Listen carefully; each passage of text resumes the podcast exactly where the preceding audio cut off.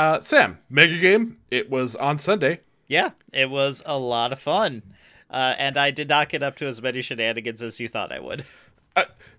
What the fuck are you talking about? you held another ship at gunpoint. Like, yes, I you, did. You tried to shoot a ship with three captains and the admiral on it. like you were annoyed that that wasn't fully carried out.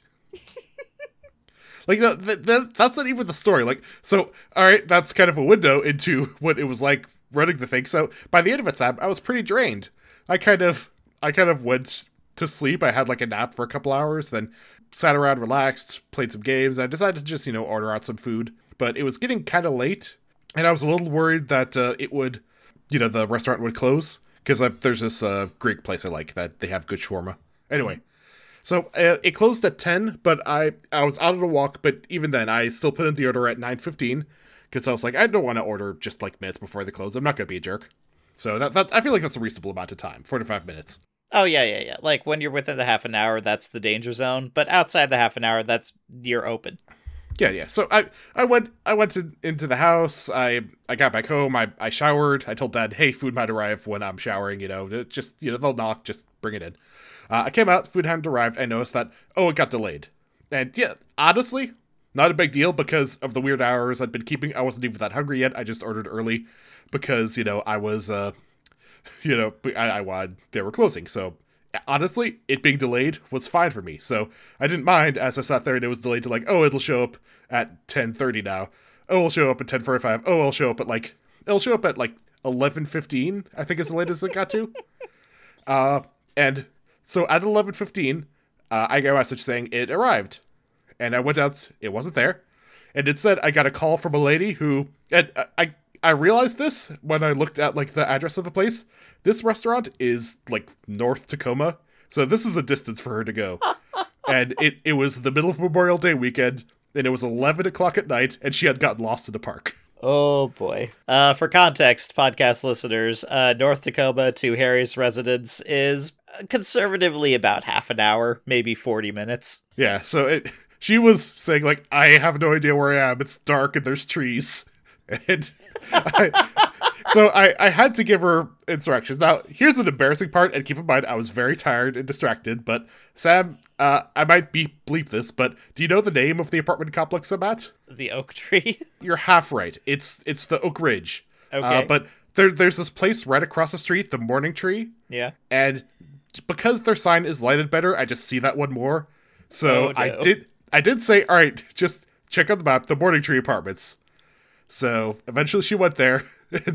there was, and I I was waiting outside by the way because the first time she, when she said like I'm lost, I went out. Just I walked out uh, up the stairs to the parking area just to wait. And you know I I did put on shoes or socks because like oh I just need to wave someone in. This happens all the time.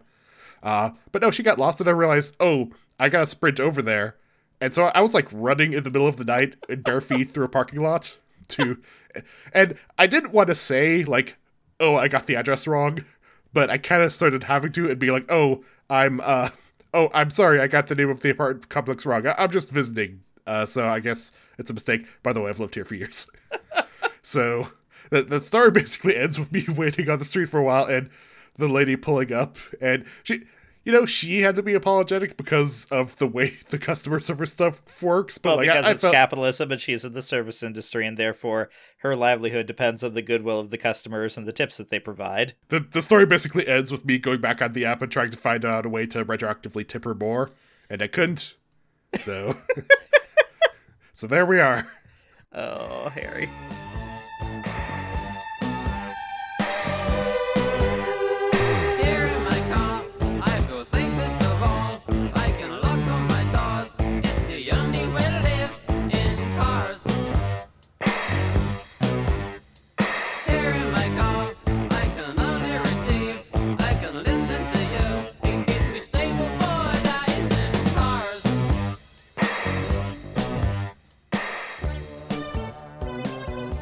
Welcome to Brokazatsu, Two Brothers' exploration of tokusatsu shows and related media. My name's Sam. and i'm harry and i i guess i need to apologize again because uh uh, even as i was uh mentioning last last episode, like, oh, I'm sorry, it went on a little late. Uh, we straight up missed an episode, and also the the one that we finally got back on also came out like on a Wednesday. So it's been, uh, I, I was burning the candle at both ends. I was inventing new and exciting ends to burn the candle at. Like I, I went from just lazing around in my room, not being productive, to creating a very intensive online interactive interface that had to be organized with different people, and like time zones and stuff like that. It was it was a whole deal, and uh, I mean it, it was successful. I want to make fun of you, Harry. I really do. You know, you know, as your brother, I want to mock you. But I got to admit, man, that interface was fucking fantastic. I'd say I put in sixty hours of work for an event that lasted like most of a day. uh, but you know, it, it it helped, and you know, maybe I'm doing some more stuff in the future. Maybe It lasted it- most of a day, and I only gave you like two heart attacks in the middle of it. Yeah, yeah, yeah. It was a whole a whole thing. Uh, it's water under the bridge. It's passed behind us, and I'm trying to make it up. Like I I released that episode late, but I'm gonna try to get this one out early. I have not recordings of that mega game, but a different mega game because I mean that one we did. People requested that wasn't for a variety of reasons. They requested to not be streamed or recorded or anything. So yeah, we did that. But there's a different one where nobody said that. So fuck it. Yeah, I got the recordings of that one. so uh, I'm gonna see if I can edit something together. Uh, yeah. So Harry, the uh, uh, the mega game interface that you were using for that, like that's a pretty robust system, and the uh the game we might as well name check it like Den of Wolves. Yeah. Like that's a fairly popular mega game. So is your interface going to be used by other uh, mega game groups that run that? uh, if I can get it uh, set up in a way where it's not made of like duct tape in the background. Like it, it, it was pretty ramshackle, and it kind of in its current state needs to be run by people who know it, it very intricately. So there's some work to be done to make it, uh, And portable. Yeah, user friendly. I see. I see. But but that's a whole different deal because we got something much more important to talk about. Power Rangers. Yeah, children's cartoons. Well, not cartoons, children's TV shows. Uh, yes, American Toku. Uh, episode 14 of Power Rangers RPM. So, as this uh, episode begins, we start with a Megazord fight, and it's been a long time since this has happened. So, it always makes me really happy when Power Rangers episodes start with a Megazord fight, because the Megazord fights are the worst part of every Power Rangers episode. So, if they could just, like, get that out of the way, then I am so on board.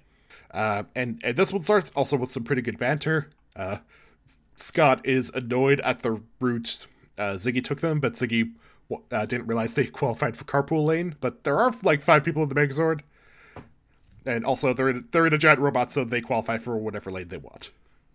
Uh, yes, it is the 900 pound gorilla uh, corollary. Like, where does a 900 pound gorilla sit? Wherever the fuck it wants. Yeah, except it's the ten thousand ton mech. Yes, that is protecting the city, the last bastion for humanity in this world. Or is it? Dun, or dun, dun. is it? Uh, so they fight a bit. Once they run out of banter, they you know they fight. Then they do the thing of oh, it's too fast. You gotta go into the more maneuverable two Megazord thing. Just like th- one or two times a series, they have to justify why they don't just always use the biggest one right away. Oh, uh, I should describe the monster of the week uh, this uh, week for this episode, or the first one, because these episodes kind of have several monsters of the week. Well, and- the, the other one isn't a monster of the week. Oh yeah, yeah. yeah. Uh, but the one that they're dispatching quickly at the start of this episode, it is a green gas can with arms and legs. And that is literally it. Like they spent zero time on this monster design. Like go into your shed, pick up your gas can, imagine it green, and then imagine it with like Mr. Potato Head arms and legs. That is the monster that they are fighting. It's just the the way I took notes, by which I mean actually just screen caps. Uh, I only see like one partial view of this thing from behind, and even from there, I can tell it's very boring, and it makes sense why they burned this monster on just kind of an intro for an episode. I know how many monsters like this series like we made a big deal of it early on when there was a monster of the week that was on screen for 20 seconds. Like this guy is on for considerably less. And I know that he's like an opening throwaway monster, but in the Japanese series he clearly wasn't, right? Well, yeah, I mean, look, these shows last for like 50 episodes, uh, but Power Rangers RPM is just 32. So they, you know, they had uh, extra monsters. On average, they could do about two an episode. And they've done like three an episode sometimes. And then other times they just did one an episode. But no, this time they're introdu- they're furthering the plot because, yeah, uh, the the mon- the attack bot is destroyed, put back at the at the base of Venjix. Venjix declares that his days of defeat are over. So there is a new monster of the week that they pull out, and it is a very white. It's it's almost like a simple baseline model, like very humanoid in form, very plain, which you know, as a candy viewer, you could tell is like, oh, that means this thing must be super powerful and super important because they designed it so that a human can move around easily in it. Yeah, he passed the Sephiroth threshold, and now he's just a weird, uh, like white angelic looking one. Mm-hmm. Although he's also got weird. I I feel like this might have been some kind of protractor monster in the Japanese version because he's got like lots of measurements things on him. It's like his- he has a star chart thing on his chest that, you know, And I- lights up with LEDs. And I think his sword is a ruler. I don't know. I I should have looked it up, but I didn't. Uh, but anyway, this is Lord Venjix. So it turns out that the uh, villain of the series has decided to anthropomorphize himself and actually go into a physical form so he can get his own hands dirty. Yeah, well, he wants to feel them die beneath his hands. Mhm. He already has a new plan in place because they, they were getting a lot done when they were like injecting injecting stuff into Dylan. I mean, full full props to them. Like they made a plan and they had like five different contingencies down on it. Yeah, and I in so many series we would be asking, why did the monster just do all the plans? Hey, this is a series where the monster does. Yeah, and I appreciate that. Back at the garage, uh, Summer and Dylan they're sitting, and Summer is trying to do some hypnotherapy on Dylan because he's still got he's still got that amnesia, and they need to find a way to unlock those memories. So was hypnotherapy like memory regression a part of Ranger Yellow's like weird billionaire Bruce Wayne training? I I don't know. Like how Um, many random skills does she have? Like so she has all the fighting ability, all like the racing ability, the medical ability, and now she does like fucking hypnotic regression therapy. I I mean, As a debutante, like full props to her, like she used her money well. She got all the skills. Well, also Dylan has been like mind controlled a lot, so I feel like he's pretty he's a pretty easy mark hypnotherapy wise. Like he, he was mind controlled last episode, and two episodes ago he had his mind partially wiped and stuff, and I, maybe he just gets randomly hypnotized walking down the street. And like Summer asks, like, "Have you ever tried this before?" And he says, "I don't know. I have amnesia. I just wanted to get that line in." So yeah, they're doing the regression therapy and they come up with something like the name Kenmore, along with a visual image. Like there's some interspace shots of him just like being in the Venjix space, and uh, so they take this name, the Kenmore, and they realize that it is a section in a city some 279 kilometers away from the safe zone. Yeah. Uh, and they're they're talking about ways to go and look at it, and Dylan is like pretty interested, and also he's not super interested on working with Doctor K because Doctor K did reveal the whole origin of Venjix, and he's calling a bit on it, like you know, hey, uh, this virus killing me, it, it is the one that you made. And when Summer says it's a mistake, he says, "Hey, I spilled the OJ this morning. That was a mistake. She ended the world." Yeah, yeah. Like I'm on both of their sides on this one. She was in a real bad situation. No, she she was a an abused child, not soldier, but like child scientist, and like yeah, she she tried to get out of a bad situation and accidentally ended the world. Yeah, like uh, and and she's also right in that uh, you know she she accepts her guilt, but there nothing is gained by you know basically revealing herself to the authorities yet because they didn't tell the they didn't tell Colonel Truman. Uh, so it turns out that that 279 kilometers that is a little too far away uh, for the Ranger vehicles. Um, they do not have that range, um, so they need to get a vehicle from the military. Uh, so Ranger Red goes to uh, visit his father, and they have a discussion about like whether or not they should go outside. The father is steadfastly against. He drops the line that we need to keep the shield up. We're safe here. We can outlast the Venjix. And how? I think that's just him not having a plan. Like, because what, what's he gonna say? Hey, there's no way to win this war. But I mean, yeah, they're robots. They don't sleep. There's they're constantly evolving and growing more and more of them. Like they are exponential. They are entropy. We are losing this. Uh, but yeah, anyway, he convinces his father to lend them a super secret military vehicle, which it turns out is a Winnebago. And in a reference to the original Sentai series, they do name it the Go-Onger, the ground outdoor operational network general purpose exploration rover. So that's a reference to the first Super uh, to the the Super Sentai series that this is based on, or like a previous one. No, the one I mean, the Sentai was Go-Onger. That that's what I thought it was. Just you know, confirming. And uh, Scott also mentions, hey, this is my dad's favorite possession. He was part of the development team. And Dr. K throws some shades. Yet, yeah, I, I know the installation that made it. I can recognize the shadow work anywhere. Oh, Doctor Light. Uh, so yeah, uh, the military agrees to let them go. So they lower all the shields and open all the gates. God all damn the- it! Can't they all the gates? open one? Just one. You just need to open one gate I mean, for this, like five seconds. this was a slush fund project. Maybe there's just on or off as far as shield and gate. Uh, we really we bring that up all the time, and we really need to stop. But it's it's dumb. Look, the, the colonel is angry because the Rangers are leaving, and now they just need to arm even more mafia members to defend their streets. Uh, so the Rangers go outside and almost immediately run into Papa Venjix, who now has some new like uh, red shading on his armor. Kind of looks like uh, Attack on Titan style like muscles that he has going on. Uh, A little bit, yeah. uh, but yeah, then Papa Venjix just proceeds to kick the Rangers' asses for literally half the episode. Like it's a 22 minute episode, and he just running them into the ground for 11 minutes. So I was a little worried at the start of this because it seemed like they were doing shaky cam stuff, but then I kind of let my eyes center on the middle of the screen, and I think it's actually doing that thing that Free Fury Road did so well, like actually good action movies do, where they kind of center the action. Like if you just the the point that you're supposed to focus on when they change shots, it's in the same part of the screen, so you can actually follow it better than you should be able to. Yeah, good cinematographers on here. Do you think any cinematographers on here went on to work on Fury Road?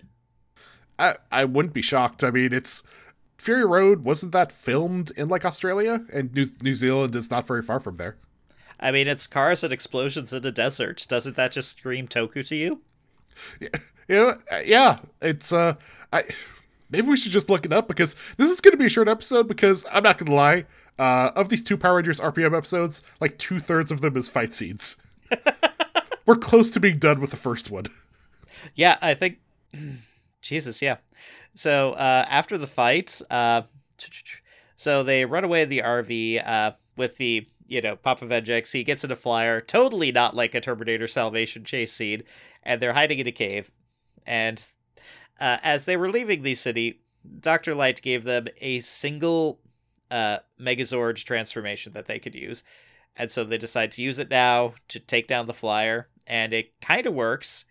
Uh, but then when they attack it with their when they attack it with their uh, small vehicles, the Venjix flagship actually breaks into a number of smaller vehicles.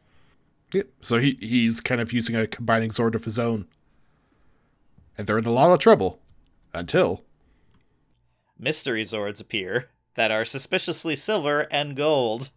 a weird flying like chicken and hawk. I think. But hey, they both have Gatling guns, and that's the important part. So they shoot down the Venjix. Yeah. And they're clearly having the time of their lives. Now, Sam, a couple episodes ago, uh, when Gemma Gemma were running off and like they apparently died, you you were saying, "Boy, I, I bet when we meet back up with them, they're not as happy-go-lucky anymore." You are entirely wrong. I'm 100% wrong. Like, they were cheery and upbeat before, and then the world ended, and hey, still cheery and upbeat.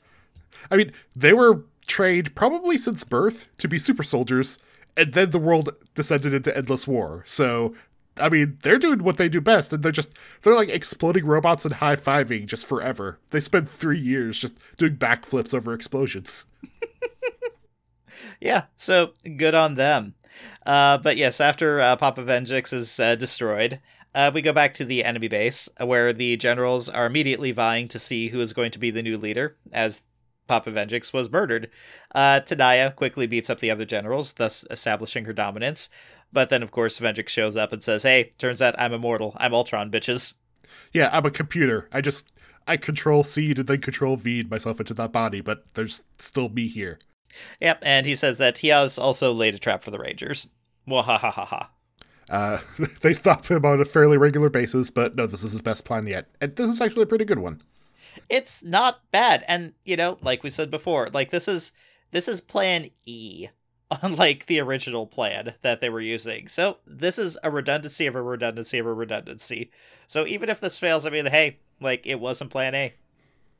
Yeah, and and also, I mean, they're robots. What what's he losing? Robots he could just make more of. Uh, so as the next episode begins, uh, the Ranger RV is driving through the post-apocalypse, and uh, they are the team is debating uh, who the Silver and Gold Rangers are. They of course haven't seen that they're Rangers; they've just seen their vehicles, but you know they're they're the Silver and Gold Ranger. We know this. Uh, Flynn thinks they're ghosts, and Ziggy is kind of shocked that he would just immediately escalate to that because I I know crazy stuff is happening, but ghosts really? It does seem like there are some more logical explanations before you get to ghosts. Uh, but yeah, uh, back at the uh, back at the city, Doctor Light is scanning the coin that was placed on Dylan's neck the previous week to uh, cause him to be to cause him to have the virus uh, uploaded into him, and she realizes, oh no, there's some memories in here. The Venjix implanted false memories so that if their original plan didn't work, he would be drawn into a trap in the Kenmore Square. They gave him a fake dramatic backstory so he would go there and then they could just blow him up. Yeah. Good move. I appreciate that. And she tries to call them, but they're far enough into the radiation belts because they they still point out this is an irradiated wasteland. Uh, that they can't she can't get the signal through. Uh, back in the Apocalypse City, where the Kenmore is, uh, Ranger Black, he's looking around. The team is, you know, asking him, okay, so this is your home. Just guide us to what you recognize. And he's looking around. I don't recognize shit. I, I don't think I've ever actually been here. Yeah, and everyone else is convinced this must be plot relevant. So Scott decides, hey, let's let's split up. You know, it's funny. Like, they're being. The Rangers are being plot savvy because, you know, in every other Toku show, this would work. like, you know, just walk the person around until he finds, like, the secret of his backstory. And they're being genre smart. It's just that the Venjix are a step ahead of them this one specific time. Back at the city, Dr. K is like really telling uh, Colonel Truman, hey, I need more power to send the signal so I can break through. Eh, But to do that, she would need to like lower the shields partially. So Truman's not willing to do it. So Dr. K says, hey, uh, you know, while I was a member of that secret government think tank that also Dr. Truman knows about. So I, I, I think I mentioned a while ago. I think that's why the Power Ranger suits are just military gear because maybe Dr. K doesn't like the military. Anyway, she says, Hey, at a certain point, I was told to invent a substance that if you ate it or drank it, it would make you poop yourself to death. And Dr. Truman is drinking coffee while she says this. So, are you going to lower the shields or not? So Truman says, eh, lower the shields by 15%. Uh, so yeah, she manages to uh, get a message out. Uh, the Ranger team has split up, uh, but uh, uh, Rangers Green and Blue have uh, come back to the RV to check in, and they get the message from Doctor Light. Uh, and at just as they run off, Ziggy goes to the screen and says, "By the way, we saw weird gold and silver swords. I'm not sure what's going on there. Maybe, maybe try to figure out what's going on with them." Wait, did you say silver and gold? Wait, Rangers, Rangers, come back in! So the Rangers uh, get back together with the message that this is all a trap and an ambush, uh, just in time for the ambush to be sprung. So the monster of the week this time, uh, he is a walking blue church organ with shotgun bandoliers and dynamite sticks everywhere. I loved this design. like, uh, do they call him like the Dynabot or like the Bombot or something? I I don't know. Like he, he probably does have a name, but it, it's not like they exchange pleasantries. He just shows up and starts chucking grenades. Yeah, and this is this is the Toku monster that I live for. Like this type of design, just busy but also on a theme, very characterful, very like you you know what he does just by looking at him. So, big long fight scene. I mean, I'm, I'm scrolling past my screens. I mean, fighting, fighting, fighting. Uh, oh, yeah, but uh, then they're they're losing. It's a nice brutal fight uh, until Gold and Silver show up. and on on foot, they're very very powerful. They have so their main weapons are daggers, which are also rockets. So they basically just fire themselves at enemies, like kick flipping and yelling "Yay!" as they do it. Yeah, these guys can fly. That seems unfair. Well, then again, the other Rangers can stop time and be invincible and can fire small energy blasts, which are weaker than like the the blasts that come out of their guns. God damn it, Ranger Yellow! Like you got the shit end of the stick there. Yeah, and also her special weapon is just like a tiny RC car that kind of it, it's even bouncing off the shitty monster in this episode. Uh, sorry, Ranger Yellow. You're still cool. You know hypnotherapy. So they the Rangers they they pile into the RV and they drive away, but the monster of the week has attached a bomb to the back of it. So when they get to kind of an isolated rock quarry, because of course, Yeah, the bombs go off. It drives the RV into a cliff, and uh, the Rangers jump out just in time. Ranger Red is like, "Oh no, my dad's gonna be so pissed." yeah, and so cue the dodeca backup ambush. Just ambushes on top of ambushes on top of ambushes. And hey, uh, Papa Venjix is there along with one of the generals and the Bombot. And Venjix throws these red things that just tie up the Rangers, and they're about to coup de grace and eliminate the heroes of our show. Yeah, he's using the mixed sequencing code from the Venjix virus itself, and I don't think that means anything. It's just the monster threw weird red bands around the Rangers in the original footage. They had to say something. I mean, it's. They didn't need to say anything. He could just throw red bands, you know? That's just the Yeah. power he has. Now, uh, now I'm gonna trap you. That's all he needs to say. Yeah. Just call them nothing. We we know what they are. They're energy restraints. This is Toku. We know this. But gold and silver, they show up in their Zords, and hey, they're not in the city or in the middle of like any civilian population, so they just light this fucker up with their Zords. Oh yeah, yeah. There's a lot of small monsters on the ground, and so they lay into them with their big ass Gatling guns. Uh, a lot more cheering, a lot more like giant explosions. They they seem to be loosely fire and ice themed in terms of special attacks. And they take out the bomb Bombot. Like the uh Venjix and the General, they say, oh, it looks like this one's not going our way, so we're going to evacuate. Come back later, and uh, the Bombot can finish this for us. Uh, he gets killed, and he doesn't even get big. They I they know. just uh, No Megazord! There's no Megazord this episode! Yeah. So, I guess there was kind of two Megazords the previous episode, even though they were both abbreviated, but still, I am taking it. And they give the Rangers a lift. Back at the military base, they receive two incoming blips on the radar uh, with no biosignals. But Dr. K says, don't worry, they have stealth masking uh, technology that I developed. Lower the shields and let them in. And as, the Rangers are kind of explaining to the Gold and Silver Rangers that, oh, Dr. K, I'm not sure if you've met her, but she can be kind of cold, so, you know, just brace yourself for that. It's not personal. They take off their helmets. Shock. It's Gemma Gemma. And Dr. K bursts into tears, says Gem Gemma, and runs forward for a hug.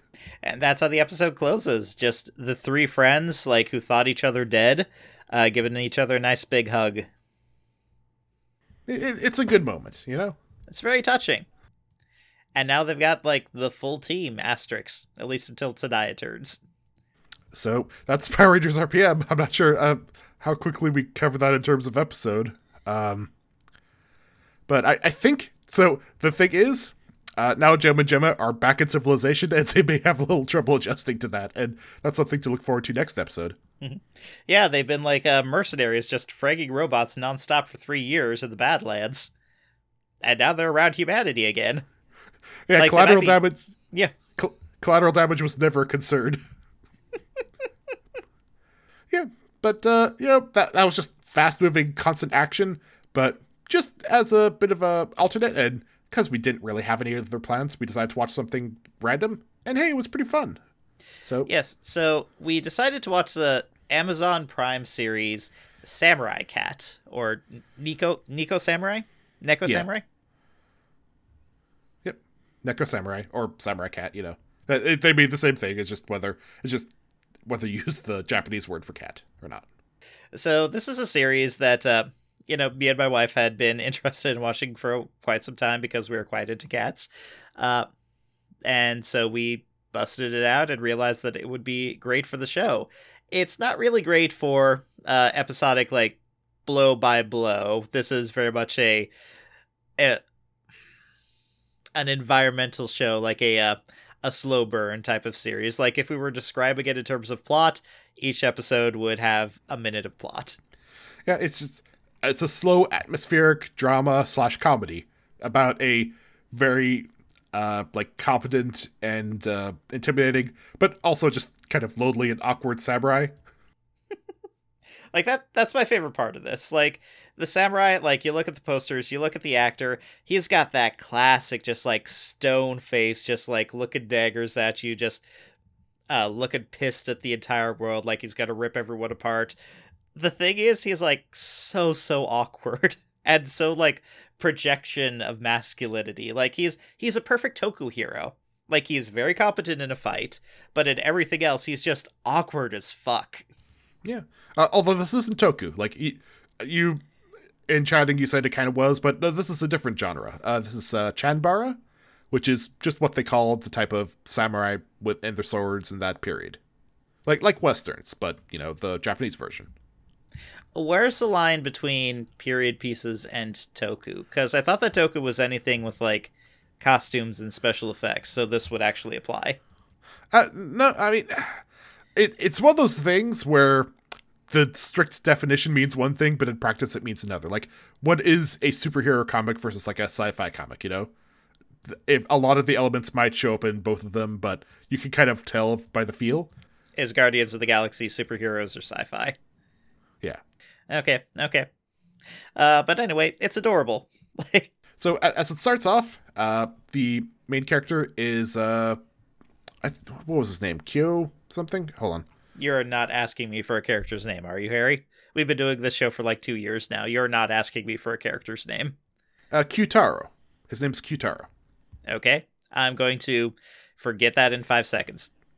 Yep, and he's a samurai who has lost his job, but wasn't forced to kill himself, like happened a lot in Japan, I think. So I, I guess the circumstances that happened under yet haven't actually been touched on in the show. I think they may become important later. Uh, but as it is, he's just out of a job and just sitting at home. Well, no, not at home. Like he was forced to leave his home, uh, possibly uh, due to the reasons behind him being fired in the first place. But again, we really don't know what's happening. So he has left behind a wife and a daughter, uh, who we will have flashbacks to every episode of his daughter just trying to bond with him, but him being a very awkward, like he has to be stoic, he has to be tough, he has to be a samurai, so he cannot show affection to his daughter, even though she cries out for it, and he really wants to hug his daughter, but no. Yeah, and, and also just because of his resting angry face, uh, anytime the daughter messes up, she feels like he's way more upset about it than he actually is, and she freaks out. And then the wife shows up and kind of scolds the, him, and so that he he's very awkward around them. And uh, early on in the episode, uh, he like gets some letters from them, and he just takes the letters and puts them in a drawer of his dresser filled with other letters, none of which he has opened. So it's uh it's hard times at home. He has left them to make his fortune and like send money back so that they can take care of themselves. Uh but he's failing because there is no work for samurais right now. because he was raised by his father in a very specific way, he is very disdainful of any job that's not being a samurai. So even though people keep bringing up, hey, you know, you could teach students, you could just get a job like making umbrellas or something like that, he really wants to actually just be a samurai. But he's also because he's been out of work for so long, he's really scruffy, he hasn't been bathing well, and when he goes to a place with like a recommendation letter, they won't even like read the letter or let him in. There are so many unemployed samurai just wandering around with fake letters, and even though it's a real letter, uh, they're not going to let him in. They're not going to give him a chance. Now, we he will occasionally run into other samurais in the city or uh, people getting beat up, and we will get to see his prowess. Like this guy's a badass. Uh, so far, no one's gotten close to touching him, and I'm like four or five episodes in. Yeah, like uh, a cup. There's a, a lady selling donut sticks, which she mentions is like, hey, it's imported from uh, overseas, and like uh, he he's kind of grumbling and really wants to grab one, but he has no money, so instead he's just fishing crawfish out of the river. Some samurai come up and kind of make fun of him and say like, hey, we're gonna fuck you up, man, and they mess up his basket full of crawfish. So he just spins and in one move slices apart their donut sticks and resheathes his sword. So it's very clear this guy knows what he's doing when he's actually being a samurai. It's just all the rest of the time that he has no idea what the fuck to do. Yeah, and it's also like uh, I mean, we we can go like a little, a little out of uh, chronological order, right? Oh, I was going completely out of chronological order. Sure, sure, yeah. Did you get to the bit in I think episode four where he meets somebody from that that he clearly knew in his old job? Yes, yes, I did. Yeah, I, I think that's going to be important because he goes again to the place to say like, "Hey, it's a real letter. Let me in. I, I'm good at this." And uh, this guy shows up, and they recognize each other. And there's a brief scene to them sword fighting. The guy says, "Oh, you need a job here? Sure, I'll I'll talk to the boss. I'll uh, I'll I'll I'll help you out." And he's very grateful. But when he goes back the next day, the guy didn't tell anyone and has left town. Yeah, so there's clearly some bad blood in this person's past. Uh, I, I suspect, given this guy's whole deal, he may have just fallen due to politics because, you know, he can't actually talk to people. mhm. He looked angrily at the wrong person when actually he was born with this face and he can't help it. Yeah. Where they couldn't beat him on the battlefields, they they took him down in the courtroom. Uh, but we've been talking a lot about the samurai. Let's talk about the cat. Yeah. Uh he's poor, he's wandering around, and a guy says, Hey, I need you're samurai, you're clearly very good. I need to hire you, and I'll pay you three ryo. So a, a ryo is like a gold coin. I think uh, you can think of it like a thousand dollars, so like it's a grand, you know. Three, I'll pay you th- two grand, no, three grand, to kill this cat because I think the cat is an evil monster possessing my my uh, boss. It takes a little bit of talking to, like to convince uh, the samurai that assassinating a demon cat is a worthy task for a samurai. But in the end, he agrees, especially because he is flat fucking broke, has no has no money at all to his name, and could desperately use the three thousand dollars. Yeah, I, I think the guy calls it specifically like a Nekomata, a, a type of yokai. But anyway, he sneaks into the building. the The door was unlocked. It was all set up, and I the the samurai doesn't realize it. But obviously, there's more to this whole situation going on that you know he's Oh, just kind of stumbling through. There is so much more. Like the man who hired the samurai says that the reason this cat needs to die uh, is that it's a demon and it is uh, sucking the life from his boss. So that his employer uh, bought this cat. Uh, this cat came into the employer's life, and since then he's just been obsessed with it and hasn't been doing anything else and has been getting weaker and weaker. So really, killing this demon cat is doing a is doing a solid for him. It's doing a favor. It's helping everyone. And you see a brief clip of the of the boss just sitting alone in his room petting a cat, like, "Oh, you're so cute, man. It's just you and me, cat. We're gonna get through this." And it's like, man, some feels here. Uh, it is an adorable cat. So this like this cat, it's like a pure white cat, and it is the calmest fucking cat. Like it, it doesn't meow at all. Like it just uh, all the shots with him, like for the episodes, it's just people are picking it up, they're putting it on their shoulder, keeping it in their arms, and it's just lying on the ground, rolling around, being adorable, just being a nice, nice, happy cat. Just the chillest fucking cat. Yep, great supporting actor role on this cat. uh, the samurai goes in. It's like he sees the cat, like just kind of sitting on a pillow. He pulls out a sword, and it cuts to black. Uh, the next day, the uh, the manager finds the cat's cut collar uh, on the stand and immediately assumes that the cat has been murdered most foully. Well, he left like a note saying, like, you know, I've I've slayed the demon. uh, and when when the uh, his subordinate goes to say, "Hey, so good job, I got the note, but I mean, there was no body. Can you just confirm it with a body?" The samurai just gives him a pot that says, the pot has like a sticker on it that says "demons sealing." It says, "Don't open this ever, or else it'll attack you or something." I mean, it's like it's a demon seal like paper, isn't it? You know, like from Inuyasha. That's going to be my cultural uh, touchstone and reference that I'm choosing, and I'm sticking with it. Also, I think it's like Japanese onmyoji mag- ja- magic. In- Inuyasha did not invent it. I beg to differ. Okay. Anyway, so he he gives the guy uh, pots. You know, this is the body. Never open it. Keep it somewhere safe. And the guy leaves. And as soon as he does, the cat just walks out from the closet, and you know the guy starts putting it. The cat has really good timing. It knows what it should hide, which, as a person who has owned a lot of cats in their lives, is not a typical cat trait. Yeah, I the cat is like kind of an impediment, but only like kind of endearing ways, which is not what cats are actually like. This this cat is far too mannered and cooperative. Like he gives the cat a bath in one episode, and the cat is like barely fighting.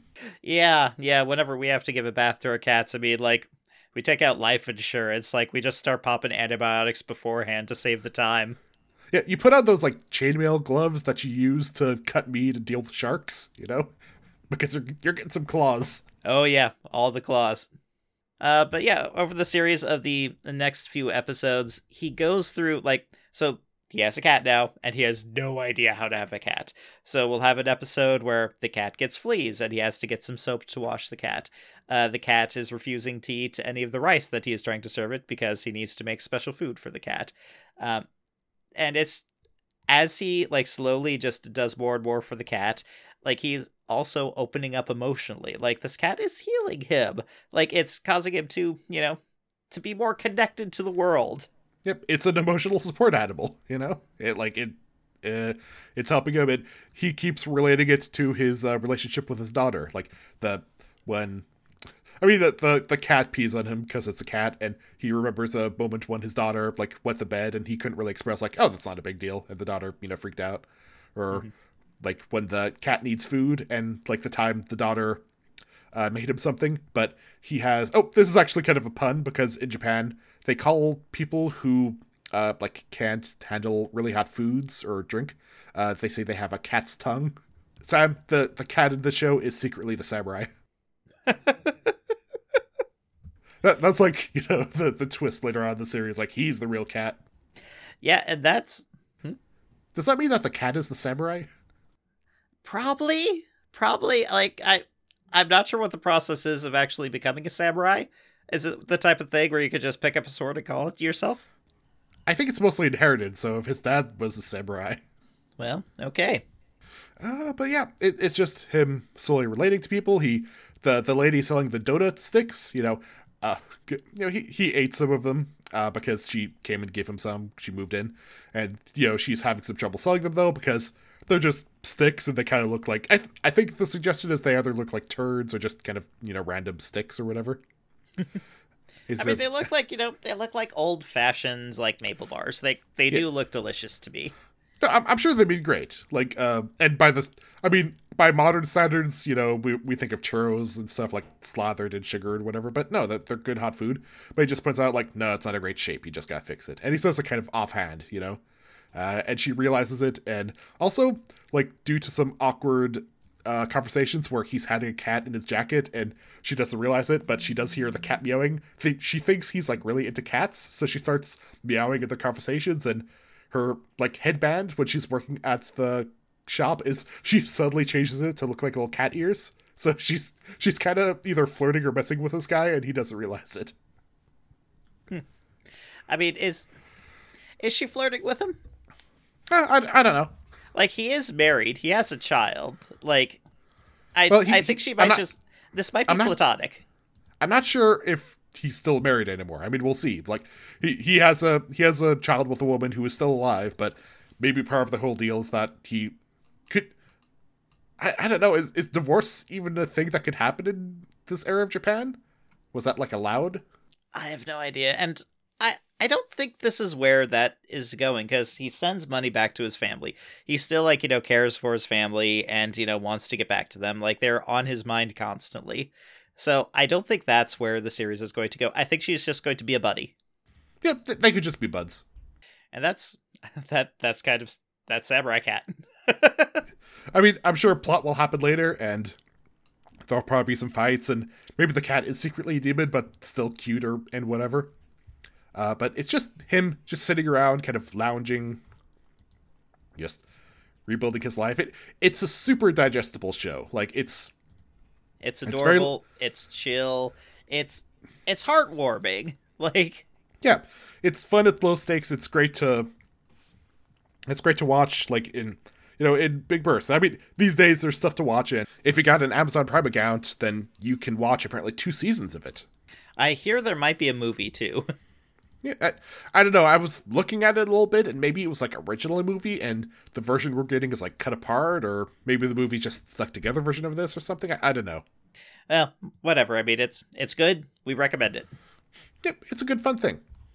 Uh, and I mean, it's just a thing we watched. And next week we'll find something entirely different to watch. I mean, well, I'll watch more of this, and I'll probably mention it or whatever. But until Zero One comes back, which uh is going to happen. So this is like end of the episode news. uh, I, it, I mean, in theory, it's coming back. I, I, I'm Sam is very hopeful about this. I'm more in the don't catch your chickens before they hatch mode. I mean, this is true, but we've been seeing like you know some spoilers for uh, some upcoming suits, and uh, Toei has confirmed uh, that production and shooting for Zero One is resuming this week. Uh, they're taking special precautions to make people safe, like with uh, all the COVID stuff going on. I have no idea what that means. Maybe it means like underneath all underneath all the Kamen Rider masks, like people are going to have like N95 slapped to their faces. Well, no, that that's the thing. I mean, by any standards, like the the Toku outfits, they're probably insulating them. Yeah, yeah, that's. I mean, there are, and well, like with this show specifically, it's all small group gatherings. So we'll see, like you know, uh, Art, uh, Aruto and Izu like uh, together in a room, and maybe Fuwa will show up, but that's like three people. Like you know, that is well under like the the five max people at any given space within six feet of each other. So that that's safe. So uh, if if they can do it safely, thank God. You know, come back. We need our entertainment. Yeah, I mean, uh, I I'm certainly happy to see it come back, and you know, when when it happens, we'll we'll continue watching it. Uh, but you know, for now, we're watching other stuff, and there's one thing that they can't cancel, Sam. They can't cancel dancing. Just keep dancing, everyone. Keep dancing. Just keep on dancing by yourselves, and look forward to whatever content I can throw together as an apology. The the the various videos and let's plays, and maybe the failed previous podcasts we did. Like I, I still got those on my drive somewhere. Maybe I'll find ones that haven't aged terribly and throw them up. Oh my god. Oh my god. Like, are you talking cannon shields? Are you talking forced family fun? Like, what are you talking, Harry? Uh, we'll see. We'll see. Ah,